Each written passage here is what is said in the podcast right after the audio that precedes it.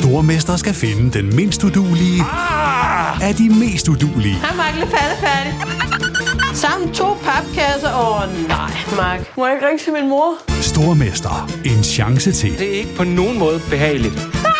Nej, nej, nej, nej, nej. Stream nu på T V to Play. Hiring for your small business? If you're not looking for professionals on LinkedIn, you're looking in the wrong place. That's like looking for your car keys in a fish tank.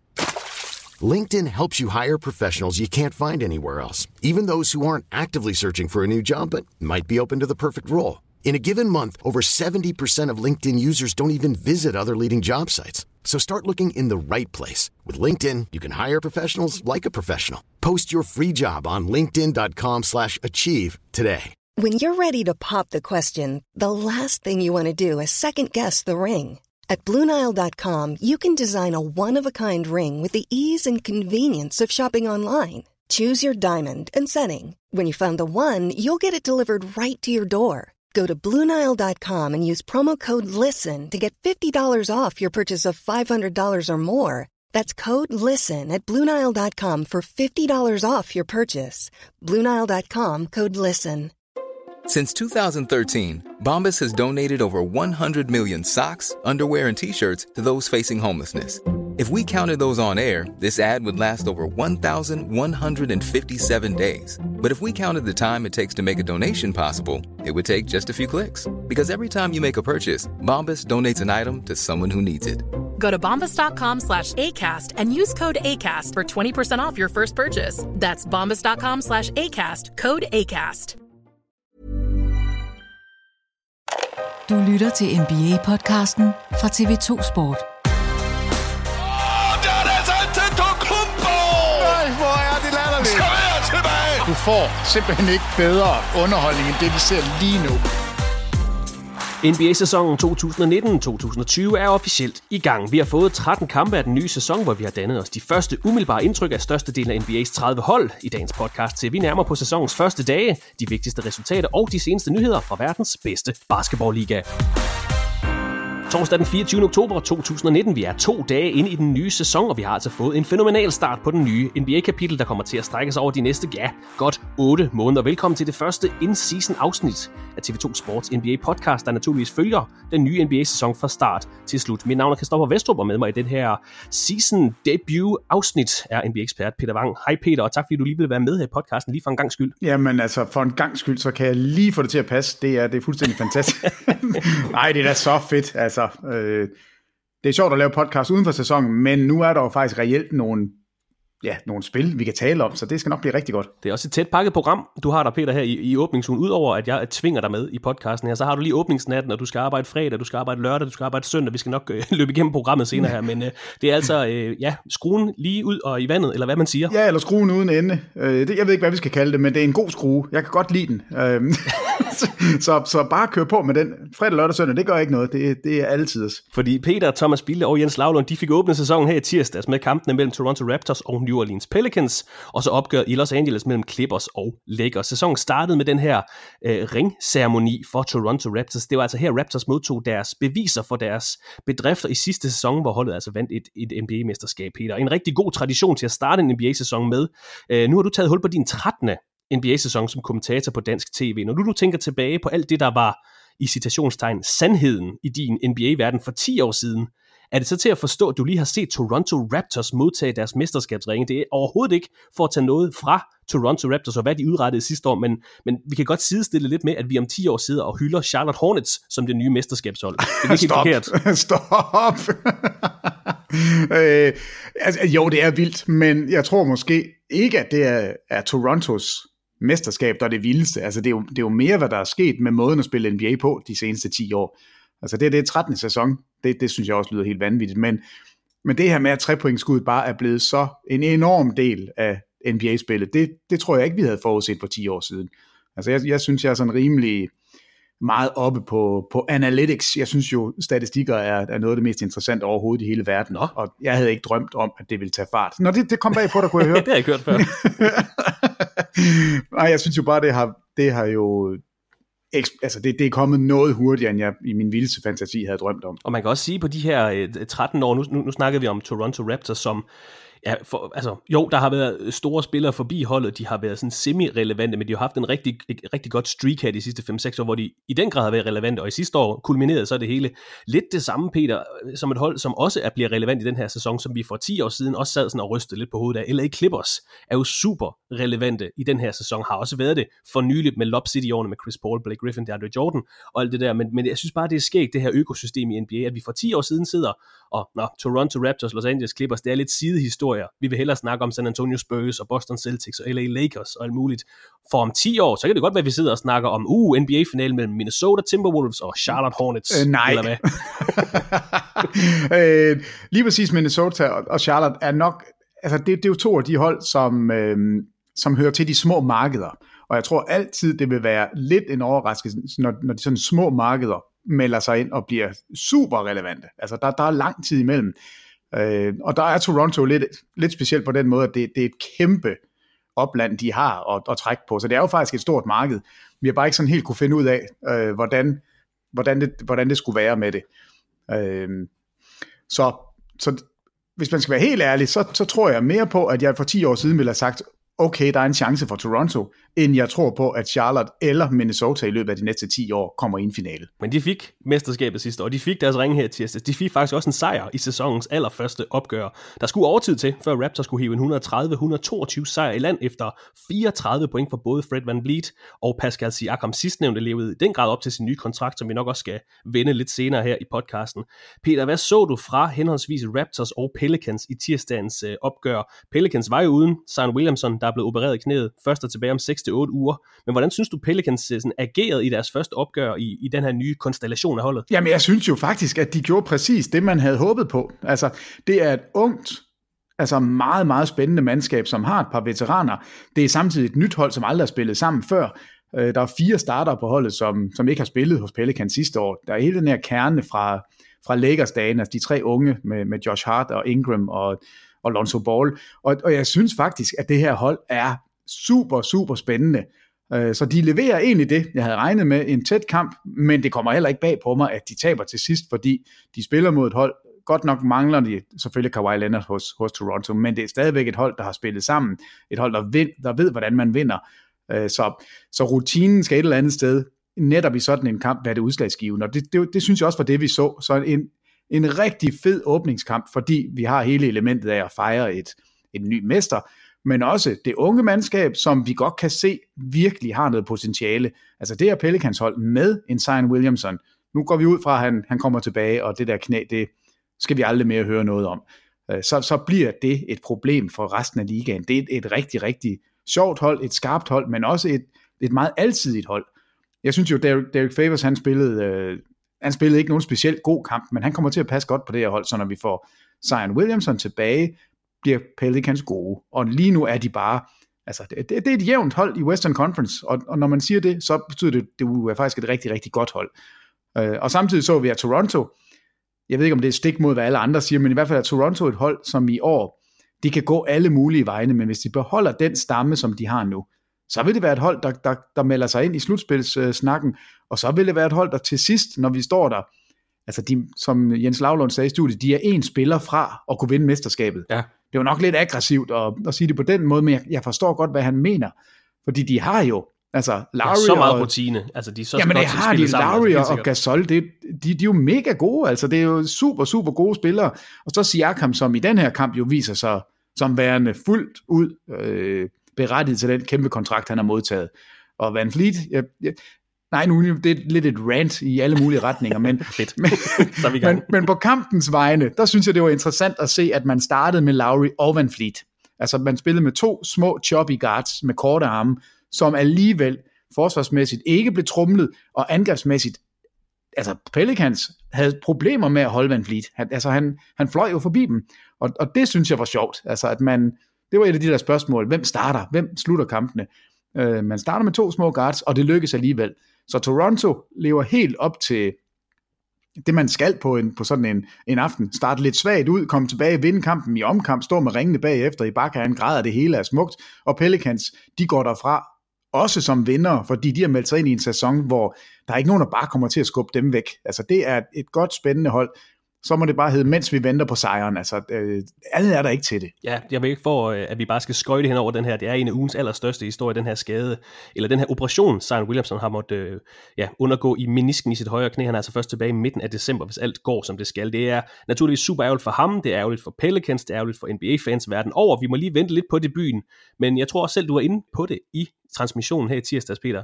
Pelicans har jo ikke travlt, de skal heller ikke tvinge ham tilbage, fordi det har vi set rigtig mange gange, man tvinger spillere for tidligt tilbage, og så kommer der en følgeskade, eller man forværrer faktisk den oprindelige skade, eller, eller hvad sker, så det er jo the long run for Pelicans, det er jo bare en super ærgerlig start på sæsonen, at der lige går de her, ja, halvanden, to måneder måske, før vi ser ham. Ja, altså det, det er til at tude over. Den eneste i hele verden, der kan sidde og smile lidt og sige, hvad sagde jeg? Det er faktisk dig, Christoffer Vestrup. Så en anden gang skulle du måske bare holde din mund. Altså, Nostradamus øh, Vestrup, som jeg er blevet kaldt af en kammerat. Nostravesmus. Ja, altså det, det er... Altså, og det er jo godt set. Altså, du har jo fuldstændig ret. Der, der er mange kilo, det er en, en atletisk spiller. Øhm, og jeg, jeg hørte faktisk en anden podcast forleden dag, hvor de taler om det samme, hvor den ene podcastmand siger, ja, men det, han har jo hoppet og landet på det ben i ja, en milliard gange, og han har jo altid været stor. Og hvor, den, hvor han så blev korrekset, og sagde, nej, det har Zion Williamson faktisk ikke været. Altså, han var ikke den her store basse i det første år i high school. Så han er altså vokset eksplosivt i løbet af, af sin high school år, før han blev, altså, blev de her et hundrede og tredive kilo og, og omkring to meter. Så måske er der nogle alarmklokker, der skal ringe, som jeg i hvert fald ikke har tænkt på før, for jeg har altid haft den opfattelse, at Zion Williamson blev født et hundrede og tredive kilo, og han har gået rundt på den der krop. Jamen, jamen sådan der har han altid set ud i min sådan lille hjerne. Så hvis det er, at han rent faktisk har taget en eksplosion i vækst, altså bare, bare blevet han har lavet enorm. Charles Barkley, lad os kalde det. Ja, det har han lidt, og så lidt til, altså. Øhm, så, så jeg er da faktisk, jeg er faktisk lidt nervøs. Jeg har det ikke, jeg har det ikke sådan, at øh, selvfølgelig kommer han tilbage, det er ikke noget problem. Altså, det er en operation, det er en menisk, det er bare ikke gode tegn, når du er den spillertype. Han skal have the benefit of the doubt, altså lad ham komme tilbage, og, og lad os se, om det bliver. Men, men den der historie med, at han voksede så eksplosivt, den var gået min næse forbi indtil for et par dage siden, og nu har jeg, jeg har gået sådan og tænkt lidt over det, og øv, altså, det, det, det skal helst ikke blive det, vi sådan uh, tænker på med Zion Williamsons karriere. Det, det skulle gerne være glemt, når vi når til marts. Så kan vi ikke engang huske, han ikke var med til at begynde med.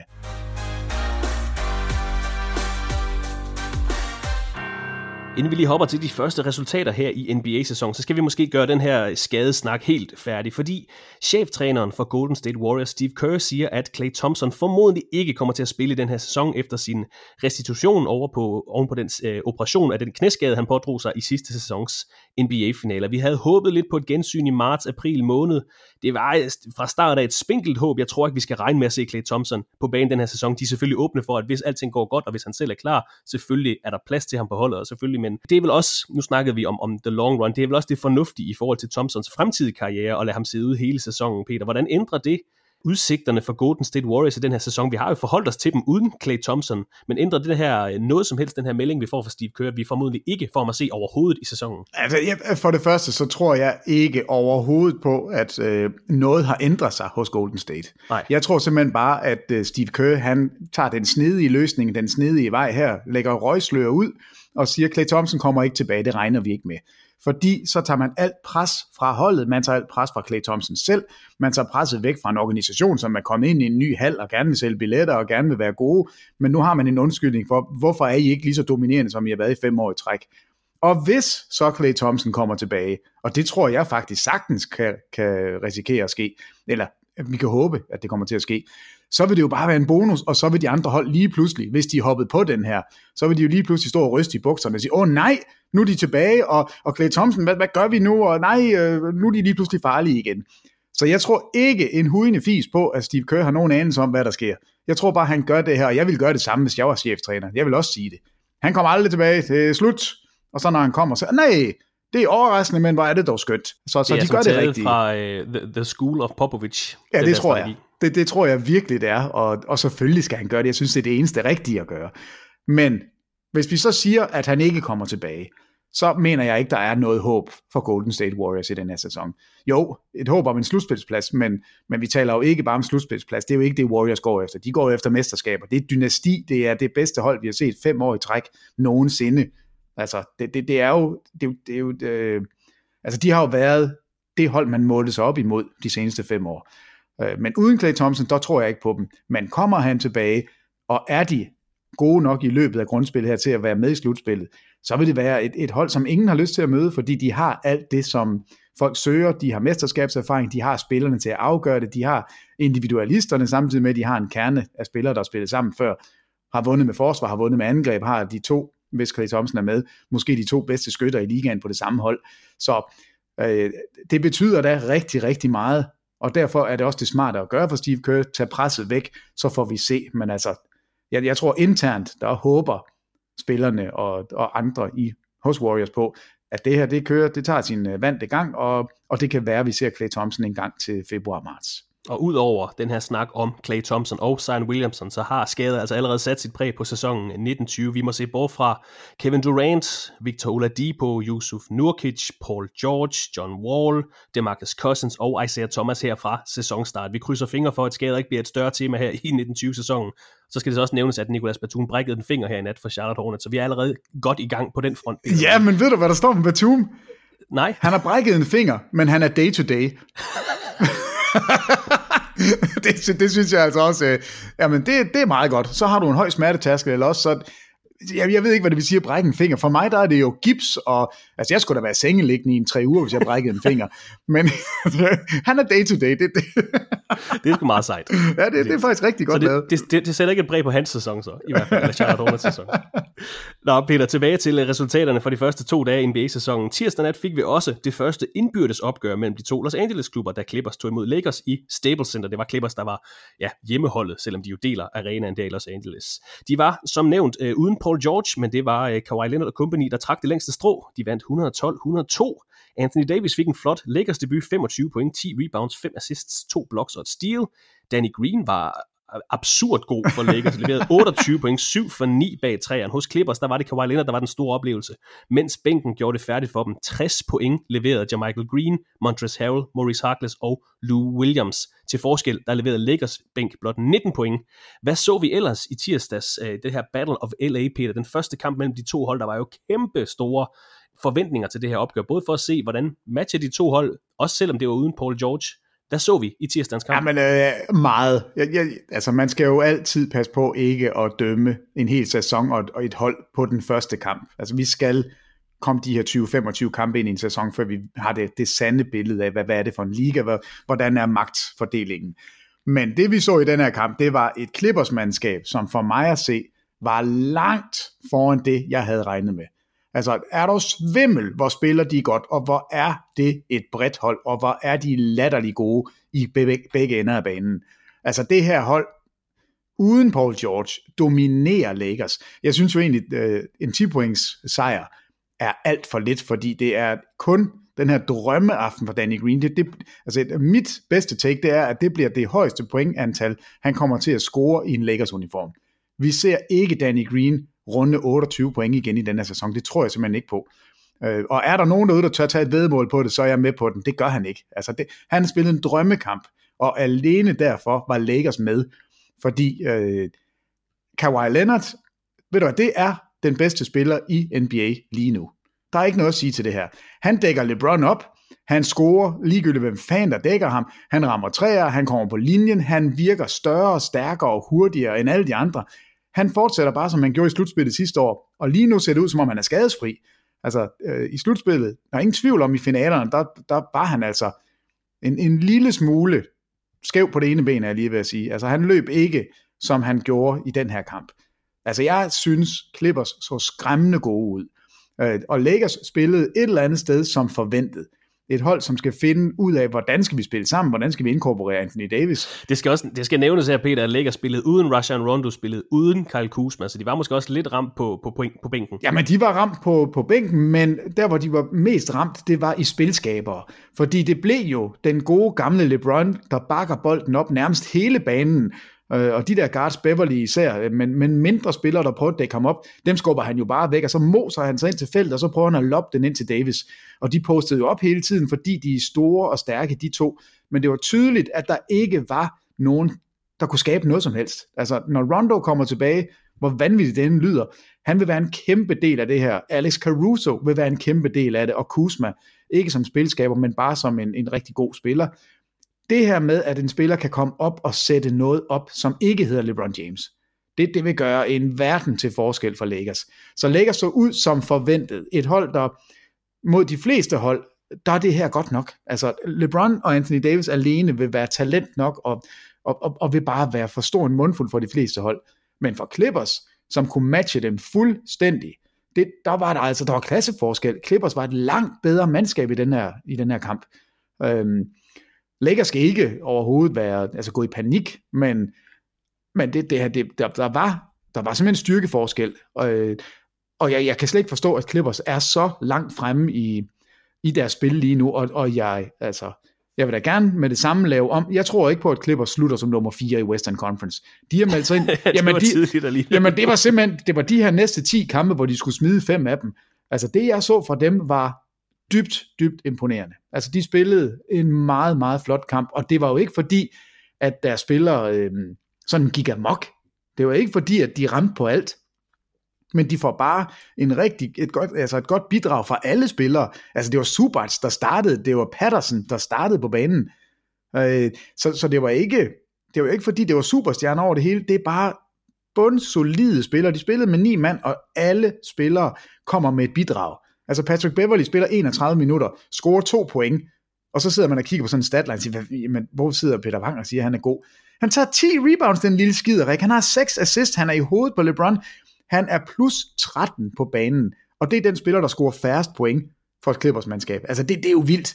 Øh, så, så Clippers er, for mig at se, øh, altså langt længere fremme, og virkelig, de, altså de har meldt sig ind i, ja, i mesterskabskampen efter den første kamp. Jeg troede ikke på, at de ville være så gode, som de er. Lille subplot for Lakers i den her sæson, noget jeg var spændt på at se, det var faktisk, hvem øh, ville være den startende center i, i, i sæsonens første kamp. Det var JaVale McGee her i tirsdags, men øh, jeg tror også, det bliver det fremadrettet i forhold til Dwight Howard. Der, var jo rigtig, der har været rigtig meget hype om Dwight Howard, og jeg må indrømme, jeg desværre bare øh, hoppet i med begge ben omkring det, og set, uh, får vi sådan en øh, to tusind og ti øh, Dwight Howard at se igen. Det gjorde vi ikke lige her i tirsdags, Ej, det... slet når han starter for bænken, men hvad tror du, hvad tror du ja, fremadrettet? Det... Bliver det JaVale McGee? Bliver det Dwight Howard? Bliver det Anthony Davis?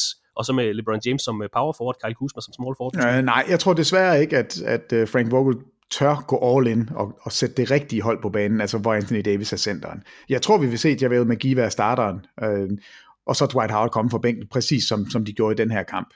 Øh, sytten minutter til McGee og nitten til Dwight Howard. De er stort set identiske sådan i statistikkerne. Øh, så, så der er ikke, for mig at se, ligner det ikke, at, at man vil man vil ind og lave den konstellation op. Men når du er ved det, så undrer det mig faktisk, at vi så så mange minutter med Anthony Davis som center. Jeg troede faktisk, at det var noget, Vogel han helt var gået fra. Altså, han, han er jo old school om nogen. Han, han, han træner stadigvæk Indiana ind i hovedet med, ja, med Roy Hibbert og David West. Ja, med Roy Hibbert. Altså, det gælder om, at alle, der, der spiller imod os, de skal drible ind til Roy Hibbert, øh, JaVale McGee, eller hvem der er, vi har stående derinde, og så skal vi nok i angrebet score en masse point. Altså, det var ikke et specielt moderne Lakers hold, vi så. Så jeg tror heller ikke, at vi kommer til at se, at der bliver så den flyttede særlig meget rundt på starterne. Men, men jeg, var, jeg var faktisk positivt overrasket over, at vi så Anthony Davis spille center. Det, det var jeg glad for. Men altså, deres forsvar er ikke, det er simpelthen ikke godt nok lige nu til, til at møde de gode hold. Og angrebsmæssigt, så bliver det noget kluntet angreb, fordi det hedder LeBron, der bakker og post-ups øh, hele vejen igennem. Jeg skal også lige høre dig, Peter, nu når vi er ved øh, tirsdagens kampe. Vi har også fået historiens første coaching challenge her i tirsdags. Det var Nick Nurse fra Toronto Raptors, der gjorde brug af den. Det er jo noget nyt til den her sæson. Sæsonen nitten tyve er en sådan prøvesæson med det her coaching challenge, hvor trænere altså kan gå ind og bede øh, dommerne om at se spil igennem. Hvad siger du øh, til det her tiltag? Hvordan synes du, det blev brugt her i tirsdags? Nu, nu lykkedes det ikke for Nick Nurse at få medhold i, sin, i historiens første coaching challenge, men hvad synes Jamen, du om tiltaget? Åh, jeg ved ikke rigtigt. Jeg, jeg har ikke bestemt mig helt endnu, men jeg kan mærke, at jeg, jeg er mest til at sige, ej, hvor er det noget skrammel. Altså, jeg, jeg er træt af, at man Altså jeg kan godt lide, at man har muligheden for at, at kunne ændre et kald, hvis, hvis det virkelig er noget, der har en gennemgribende betydning. Men jeg synes, det vi har set indtil videre er, at det bare forlænger kampene, og det bliver bare endnu et spilstop, øh, som jamen et eller andet sted er, er ligegyldigt. Øh, så, så jeg er ikke den store fan af det. Jeg kan godt forstå, at man prøver det af, fordi det, man skal hele tiden prøve nye tiltag, men lige præcis det her, det bryder jeg mig ikke om. Men, men i det hele taget, alle de her spilstop, det, jeg... jeg ved ikke, om det er at sige det for mange gange, men hvorfor fanden kan man ikke få det her callcenter til at sidde og lave de calls, som er der? Hvorfor kan man ikke få dem til at gøre det, og så får man bare en melding i en øresnegl, slut, og så kom videre? Jeg fatter ikke, at vi skal sidde og se de her, øh, i øvrigt, det er meget analogt og gammeldags at have en tv-skærm, som man så skal rejse op og dreje rundt, og dommerne skal kigge på det. Det, det, det virker sådan helt skørt, men ja, altså jeg har stadigvæk nem idé på et stykke papir i lommen, det er jo også åndssvagt. Så, så, så du skal ikke være den der, der nej, nej, nej, nej, men, det, men jeg ønsker, at man kunne finde en måde, som kunne blive lige, en lille smule mere smidig, og for alt i verden få noget smæk på. Altså brug dog alle de muligheder, du har for at få hjælp. Der sidder tusind mand i Secaucus og kigger på de her tv-skærme, og kan med det samme, altså vi har jo set Thomas Bilde, kan dreje på et hjul derover og se, hvordan en fod den står. Ja, så kan alle. Så kan alle, ja, ja lige præcis. Så kan alle. Godt sagt. Nej, altså, altså øh, teknologien er til rådighed, og jeg synes bare ikke, de bruger den, fordi de samtidig holder fast i de her gamle dyder med, at det er dommerne på banen, der skal bestemme. Jamen, så lad dommerne bestemme, og så skal vi ikke have det der callcenter, eller brug det nu rigtigt. Og, og jeg mener, og jeg har ikke taget tid, men jeg kunne i hvert fald godt barbere en tre fire fem minutter af sådan en kamp, alene ved, at Secaucus sagde i ørerne på dommerne, det er en trepointsskud, det er ikke en fejl, bolden er blå og ikke rød, kom videre. Altså det, det, det bør simpelthen være, være muligt for N B A at finde ud af det også. Også når man i de sidste to sæsoner faktisk virkelig har prioriteret at cutte noget af kampene, og det har man jo også, altså nu snakker vi om, at det her det er din trettende sæson, jeg ved ikke om du kan huske for ti tolv år siden, der var kampene faktisk sådan gennemsnitligt en, en ti femten minutter længere på grund af timeouts, på grund af alt muligt, de har faktisk cuttet rigtig meget af, en gennemsnitlig N B A-kamp tager jo ikke mere end to timer og ti minutter, og det er jo, det lyder stadig af meget i forhold til europæisk fodbold og håndbold måske, men i forhold til amerikansk fodbold og baseball og ishockey, ligger de jo langt, altså er de jo langt foran tidsmæssigt, og det er derfor, at, at det bliver mere seværdigt, fordi kampen bliver afviklet hurtigere, og så kommer der det her challenge-system. Jeg synes egentlig, ideen er meget sjov. Jeg vil ønske, de indfører sådan en klud, som de også har i N F L. Jeg, jeg, jeg kan godt tænke mig til sådan en træner, der står og kaster kludet ind på, øh, eller noget andet. Jeg ved ikke, hvad det skal være, men det kan jeg bare godt tænke mig. Men der er jo selvfølgelig nogle regler for det her coaching replay. Hver hold har kun én challenge, uanset om man får medhold i sin challenge per kamp. Man kan challenge øh, fejl, der er dømt på sine spillere. Man kan øh, challenge out of bounds, violations eller goaltending-basket interference. Man kan ikke challenge i de sidste to minutter af fjerde kvartal eller af en overtidsperiode. Der er allerede nogle øh, automatiske replay-situationer. Og som hold, så skal man altså kalde en timeout i forbindelse med sin challenge. Hvis man challenger og ikke har en timeout tilbage, så bliver det en teknisk fejl.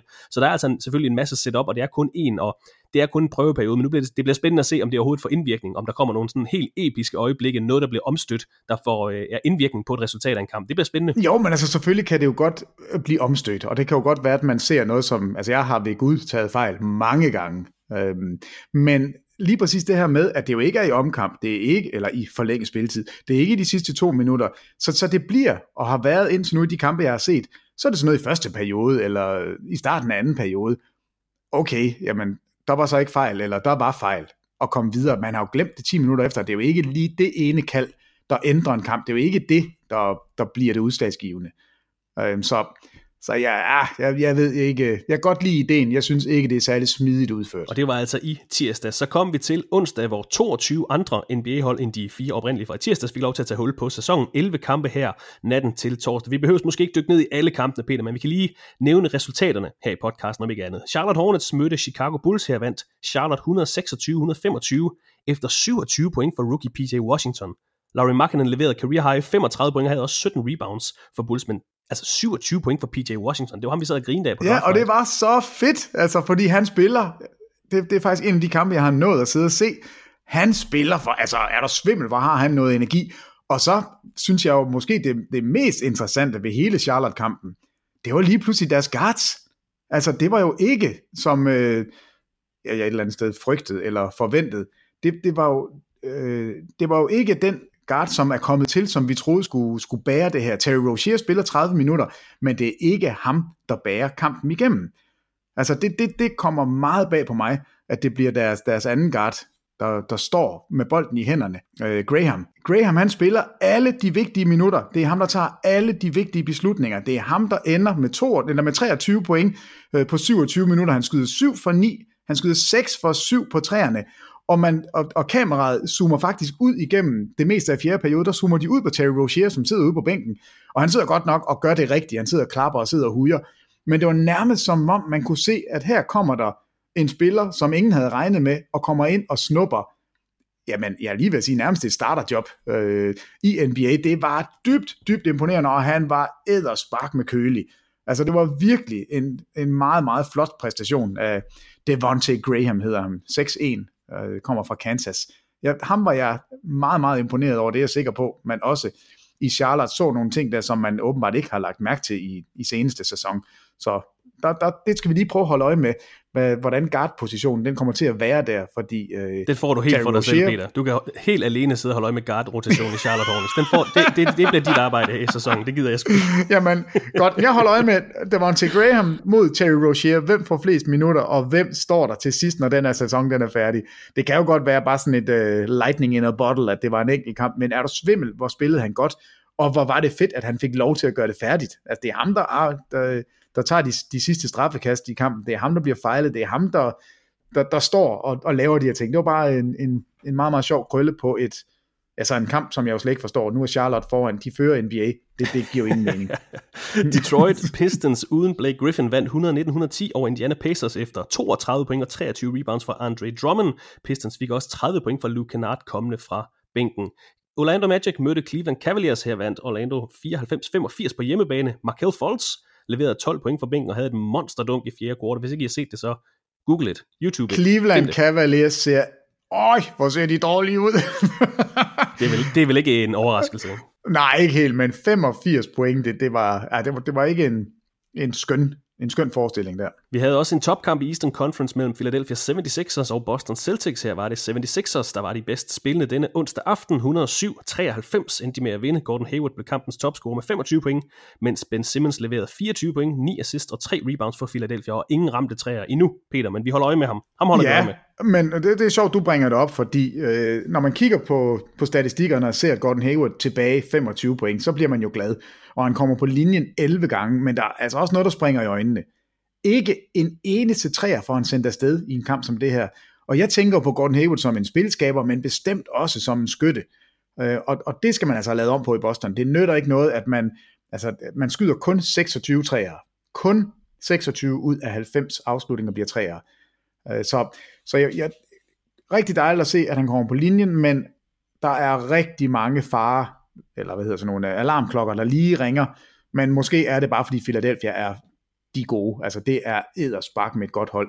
Og de spiller ikke nogen god kamp her, men de kan bare dække op. Så det er, de, de fører også den her lille interne kamp mellem ja, to af de formodede bedste hold i Eastern Conference. Ham der, Matisse Thybulle, som Boston traded til Philadelphia ved draftet. Han er god. Han er god.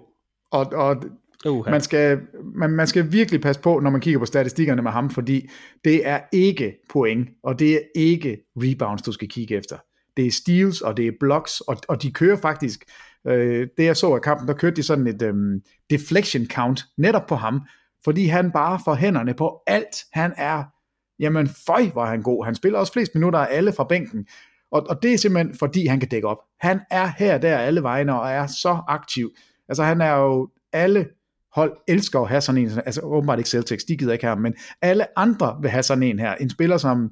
som i den grad bidrager uden at kræve bold. Miami Heat havde besøg af Memphis Grizzlies, her vandt Miami Heat et hundrede tyve til et hundrede og en.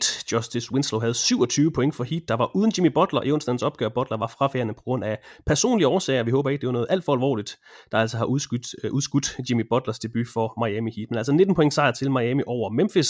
Så var der opgøret mellem Brooklyn Nets og Minnesota Timberwolves. Nej, du er da nødt til at komme tilbage til Miami, fordi de starter altså også med Tyler Herro.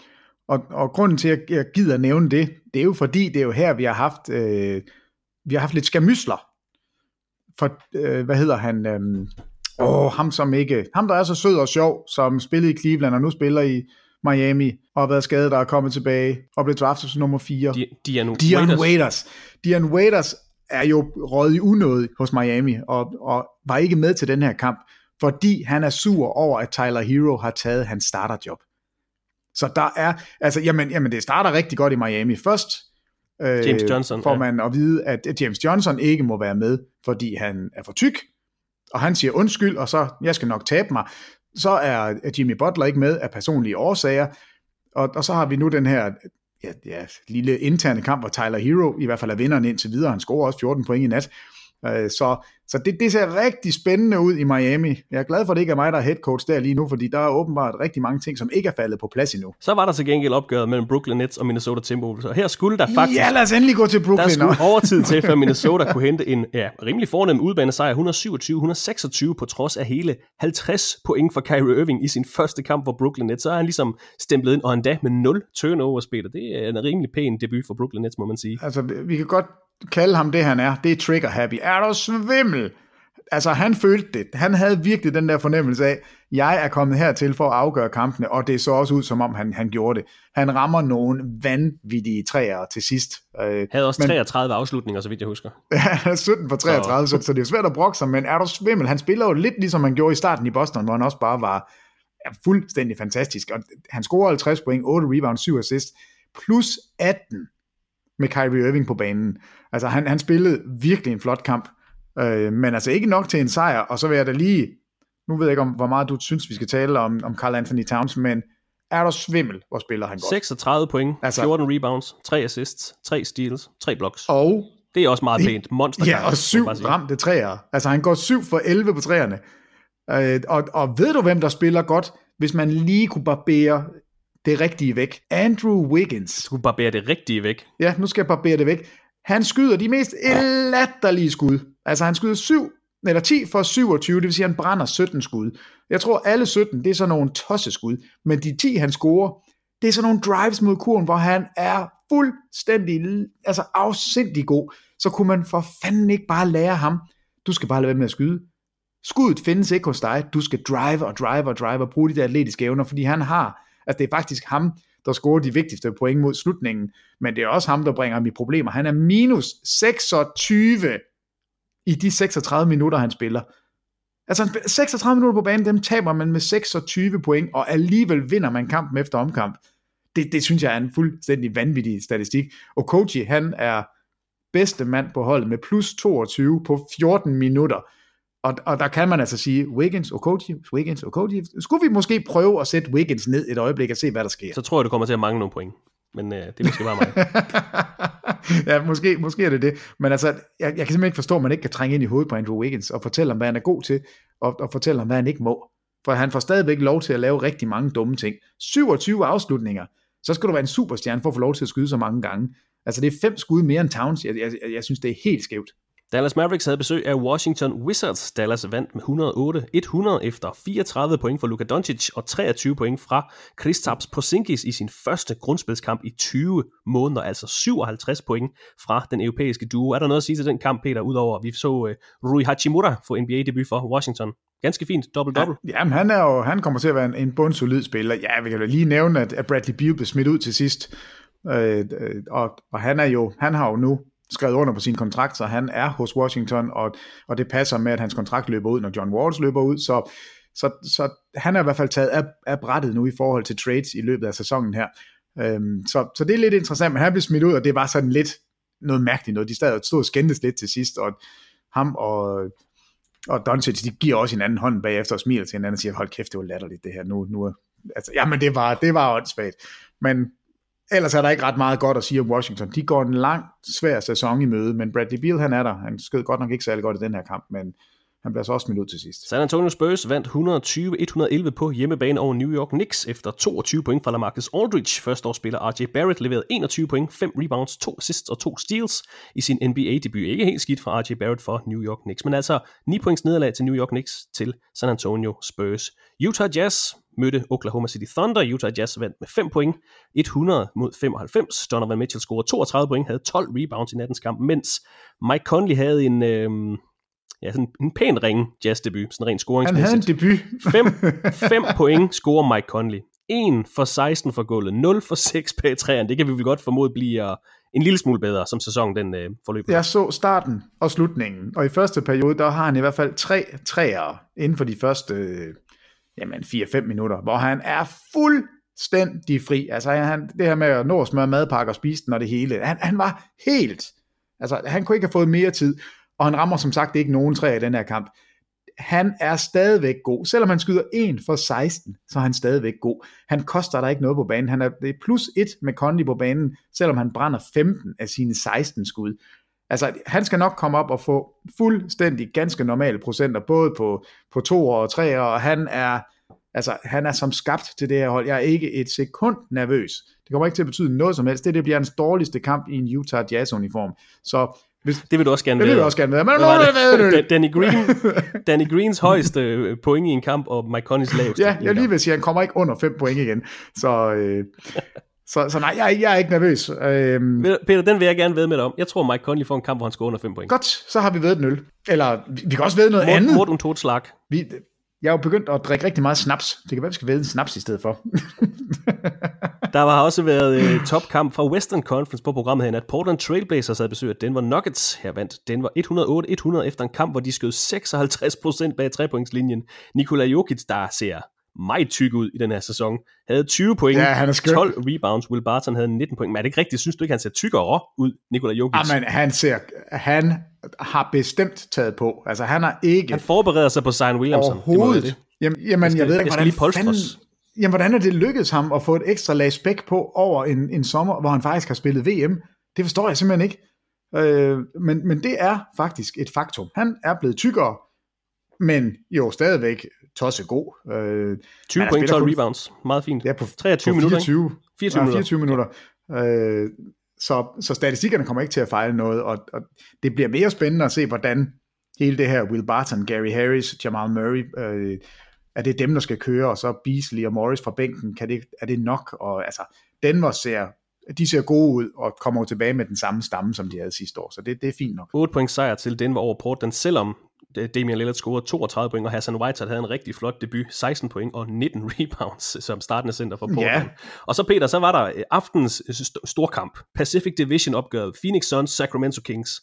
Her er det faktisk Phoenix Suns, der henter en overbevisende sejr på niogtyve point over Sacramento Kings. Suns vandt et hundrede fireogtyve femoghalvfems på hjemmebane. Tre spillere fra Suns med en double-double i nattens opgør. Devin Booker havde toogtyve point og ti assists. Ricky Rubio havde elleve point og elleve assists, og DeAndre Ayton leverede atten point og elleve rebounds. Og derudover så fik man femogfyrre point fra bænken og enogtyve point fra Kelly Oubre junior Flot sejr til Suns, rigtig skidt start på sæsonen for Sacramento Kings. Det synes jeg bare er ret skægt det her, fordi alle kigger på Suns og har dem nederst eller næsten nederst i Western Conference, og så smadrer de et hold, der var nummer ni i Western Conference sidste år med niogtyve point. Ja, ved du, hvor de ligger hen i rangeringen i N B A, i den famøse net rating? Der ligger Phoenix Suns en klar nummer et i hele N B A med en net rating på plus fireogtyve komma seks. Altså jeg tror, jeg skal tage et screenshot af det her, fordi jeg tror ikke, det kommer til at holde. Men vi må jo også bare sige, at vi har jo kaldt på det i årevis. Giv nu Devin Booker en point guard, som rent faktisk er en point guard. Og lad os se, hvad det bliver til. Øh, og måske er det lige det rigtige for Phoenix at have fået en Ricky Rubio, som altså allerhelst ikke vil skyde. Han vil bare se godt ud, og så lave lækre afleveringer. Og alt, hvad han laver, det er jo bare lækkert. Så nu har du en Booker, som bliver en lille smule frigjort fra bolden. Du har en Ayton, som har et altså meget, meget dejligt lille mellemdistanceskud, samtidig med, at han kan komme til ringen. Altså han minder egentlig mere og mere, synes jeg, om, om LaMarcus Aldridge. Øh, og og det, er ikke, det er ikke dumt. Øh, han har jo haft en, en fremragende karriere og spiller stadigvæk rigtig, rigtig godt. Så måske er det bare det. En ordentlig point guard, der kan sætte spillet op, og, og så kan vi se de spillere, som egentlig skal score pointene, at de kan få lov. Men sjovt er det da, at, at de ligger en altså klar nummer et. Phoenix Suns nummer et, Miami Heat nummer to i net rating. Vi havde de her to uh, topopgør, et i Eastern Conference, et i Western Conference. Vi havde en overraskende sejr til, til Charlotte, en overraskende sejr til, til Phoenix. Hvilke af de her elleve kamper fyldt mest hos dig her til morgen, Peter, sådan resultatmæssigt eller historiemæssigt, uh, profilmæssigt? Jamen det, jeg havde tid til, det var at sidde og se Minnesota-Brooklyn, så den har fyldt mest på den måde. Men ellers så var det Boston-Philadelphia, jeg, jeg umiddelbart i går, da jeg gik i seng, kiggede på, at den skal jeg lige holde øje med. Den nåede jeg ikke at se ret meget af, den er simpelthen bare scrollet igennem. Og, og det, jeg så fra den, der vil jeg sige, Boston er, de bliver, de bliver trykket, spiller ikke nogen god kamp, og Philadelphia spiller ikke nogen flot angrebskamp, men er bare gode nok og store nok i forsvaret til at kunne vinde, og det passer egentlig meget godt overens med, med det indtryk, man havde inden sæsonen gik i gang. Øh, og så er der de der vanvidsresultater, altså det, det giver jo ingen mening, at Phoenix, de skal starte med at vinde en kamp, det giver jo ikke mening, at Charlotte skal starte med at vinde en kamp.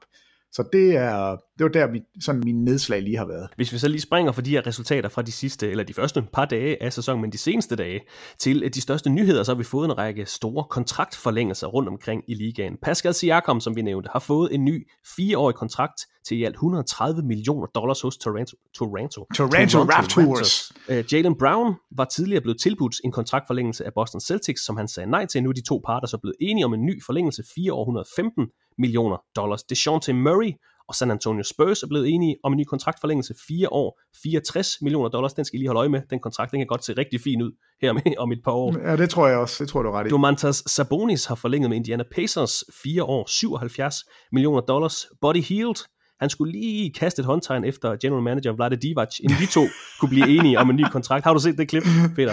Nej, men jeg har, jeg har jo fulgt med, og han lød da meget sur. Altså, de tilbyder ham halvfems millioner. Så blev han så vred, at han sagde, hvis ikke de vil have mig her, så må jeg bare finde et andet sted at være, og bla bla bla bla. Han var så sur, så sur, så sur. Og så i en preseason-kamp, så sætter han træer, og så kaster han sådan et, øh, et pengetegn, håndtegn ud til Vlade Divac, der bare sidder og griner ude på bænken. Det er, det er ret skægt. Han har så også fået en ny kontrakt, Buddy Hield, med Sacramento Kings. Fire år, yeah. der kommer til at have en værdi mellem seksogfirs og et hundrede og seks millioner dollars, afhængig af hvilke bonusser han så opnår på de her fire ja, år. Altså, jeg, jeg frygtede jo lidt for Sacramento, at de kom til at... Og, og gøre forholdet mellem Buddy Hield og dem selv så betændt, at man var nødt til at, at trade ham eller et eller andet. Fordi det, det lød virkelig, som om de var så meget op at skændes, og det kunne da ikke passe, at øh, det var disrespekt, og jeg får ikke nok. halvfems siger jeg nej til, men ender op med at få mellem seksogfirs og potentielt, hvad var det, et hundrede og fire, den kan komme op på. et hundrede og seks, hvis han ja. får alle, altså hvis han opfylder alle de krav, det er noget med All-Stars, og noget hvis de vinder et mesterskab, og noget med, altså der, der er nogle forskellige ting, der kan træde i kraft af. Jeg synes bare, pengene er så forholdsvis små fra det, de startede ud med, til det, de landede på, og jeg kan slet ikke forstå, hvorfor der har været så meget virak. Øh, men øh, jeg er glad for, at han er blevet. Man skal ikke kaste håndtegn efter sin ejer eller sin general manager i en kamp, man taber, og man spiller så ring i den første kamp. Så skal man gøre det på et tidspunkt, hvor man fører med fire, og man rammer en træer, og man vinder kampen. Ellers så, så skal man lade være. Taurean Prince har fået en lille kontraktforlængelse med Brooklyn Nets, som han jo lige er kommet til. to år, niogtyve millioner dollars forlængelse har han fået. Og så har Joe Ingles også fået forlænget sin kontrakt med et enkelt år til fjorten millioner dollars. Så Australien er på kontrakt med Utah Jazz til sommeren to tusind og toogtyve.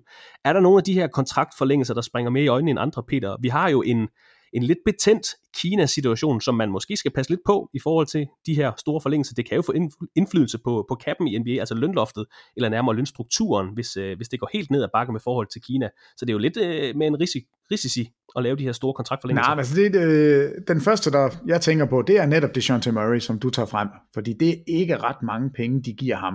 Øh, det, det er sådan en typisk San Antonio kontrakt, som passer San Antonio, og jo også er mange penge for den, for den individuelle spiller. Der er bare sådan en fornemmelse af, at, at tingene bliver gjort ordentligt, og der er ikke, der er ikke noget ballade. Selvfølgelig har DeJounte Murray ikke været ude og brokke sig. Der har ikke været noget som helst. Der er bare en, en meddelelse om, at nu er der en kontrakt i hus, og en kontrakt, som er god for San Antonio også. Øhm, men man skal altid huske på, at du kan ikke betale for meget for stjernerne. Altså stjernerne er altid pengene værd. Der er jo et lønloft i N B A, som gør, at x antal kroner må du give. Og de bedste spillere, der, de er meget mere værd, end det, der er muligt at give dem. Det er mere alle de andre kontrakter, du skal passe på. Altså Harrison Barnes, tooghalvfjerds millioner for fire år, det er for meget. Altså så mange penge skulle han ikke have haft, og det gør bare, at du har problemer med at lave en, en ordentlig kontrakt til Buddy Hield. Og, men der er ikke lige nogen af dem, hvor jeg tænker, det var da fuldstændig vanvittigt. Buddy Hield er, han er pengene værd, fordi han kan noget, som ingen andre kan. Pascal Siakam, vi ved, hvad han er nu. Altså det, der er ingen tvivl om, at han er pengene værd. Så jeg synes egentlig ikke, der, der er nogen af dem her, der, ja, hvor, hvor jeg tænker, det, det er helt forkert. Måske er det, er det sjovere at kigge på nogle af de kontrakter, som ikke er skrevet. Altså, Brandon Ingram har ikke fået en kontraktforlængelse. Og, og det kan jeg da et eller andet sted godt forstå. Jeg synes ikke, han har leveret endnu. Han, han skal altså spille sig frem og vise, hvor god han er, før han får sine penge. Her i uh, kontraktforlængelsesnakken er det måske også på sin plads at nævne, at Utah Jazz har forlænget kontrakten på cheftræner Quinn Snyder. Snyder har to sæsoner tilbage på sin nuværende kontrakt, og jeg har ikke kunnet uh, opsnuse længden på den nye kontraktforlængelse, men den skulle efter sigende være af en betragtelig længde ud over de her to år, han har tilbage. Og siden Snyder blev ansat som cheftræner hos Utah i to tusind og fjorten, har man vundet otteogtredive, fyrre, enoghalvtreds, otteogfyrre og enoghalvtreds kampe. Man har altså været i slutspillet tre gange, hvor man i to omgange har været med i anden runde af playoff. I de fem sæsoner, Snyder har stået i spidsen for Utah Jazz, der har han en win-loss percentage på femoghalvtreds komma fire procent. Du har dem også som et tophold den her sæson, Peter, så det er vel ikke helt dumt at forlænge med Quinn Snyder. Nej, han gør, altså, det, han gør det rigtig godt, og, og noget af det, jeg synes, man, man sådan kan mærke, os der hænger ud med Utah Jazz øh, igennem en tv-skærm og på en computer, det er, at der er, der er ro på de indre linjer. Altså, jeg, jeg tror ikke, man skal tage fejl af, at Utah er meget anderledes end Los Angeles og New York. Øhm, så det betyder rigtig meget for, for the community i Utah, at, at det sådan er en, en familiestemning, og, og der ikke er nogen, der, der kaster mærkelige håndtegn efter hinanden og går med baggy shorts. Og, altså det, det er bare et andet sted.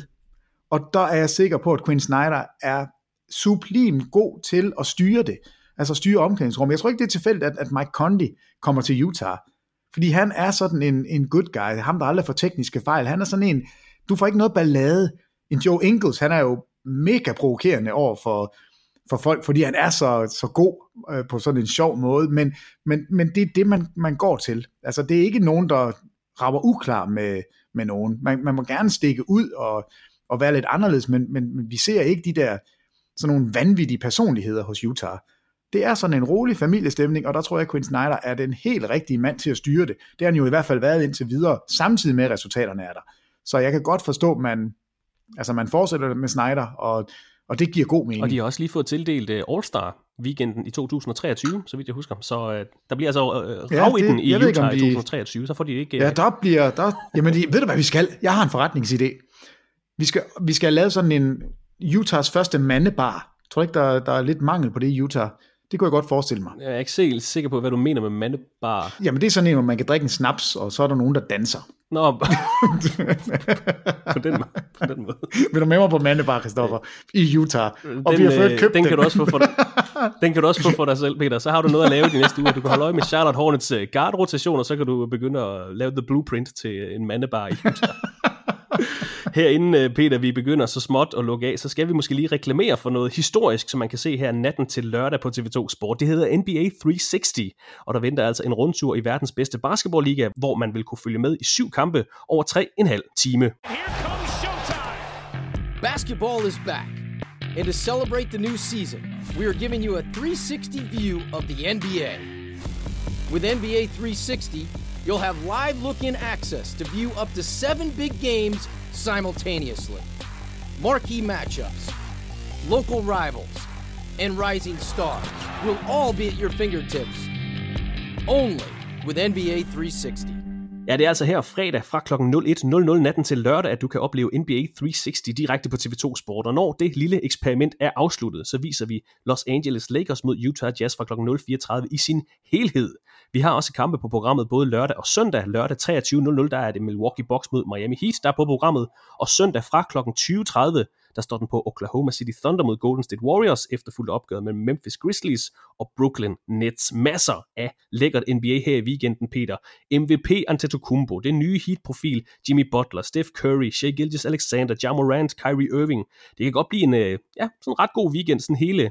Et, ja, efter hele det her N B A tre hundrede og tres på fredag, som du og Jakob Prytz også lige skal igennem, der kommer rigtig meget N B A her i weekenden. Jamen altså, jeg, jeg glæder mig selvfølgelig, det gør jeg altid, men, men jeg glæder mig faktisk rigtig meget til at prøve det her N B A tre hundrede og tres og se, hvad, hvordan, hvordan kommer det til at være, for det er jo noget, vi har talt om tidligere, at det kunne være sjovt at have muligheden for at, at hoppe ud af en kamp og hoppe ind i en anden, altså lidt ligesom March Madness, hvor kampene bliver spillet sådan, bliver sat i gang med et kvarters mellemrum, så man kan få slutningerne på alle kampene med.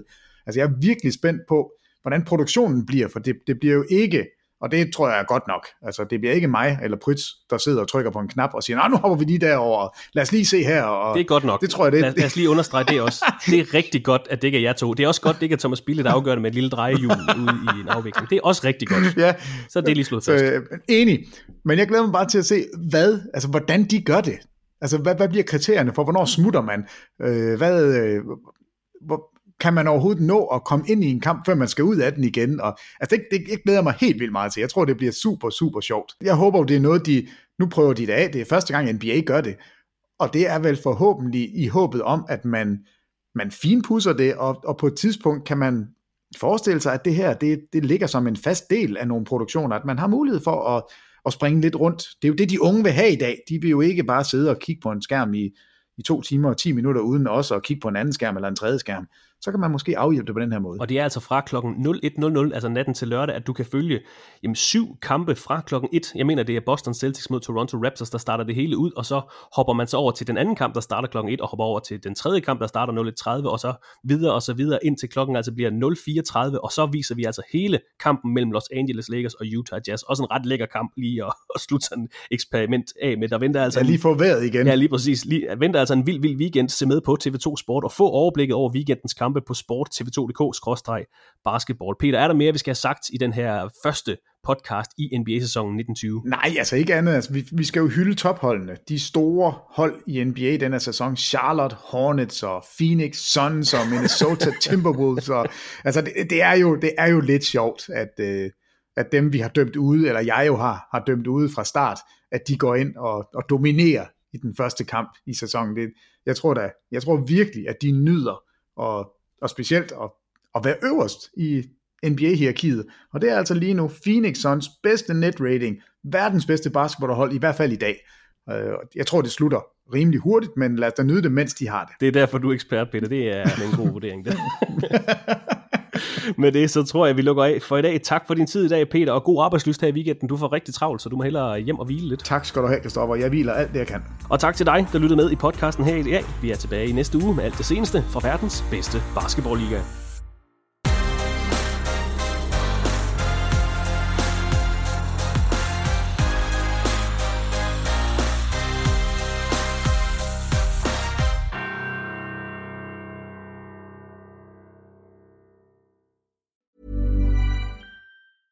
Ever catch yourself eating the same flavorless dinner three days in a row?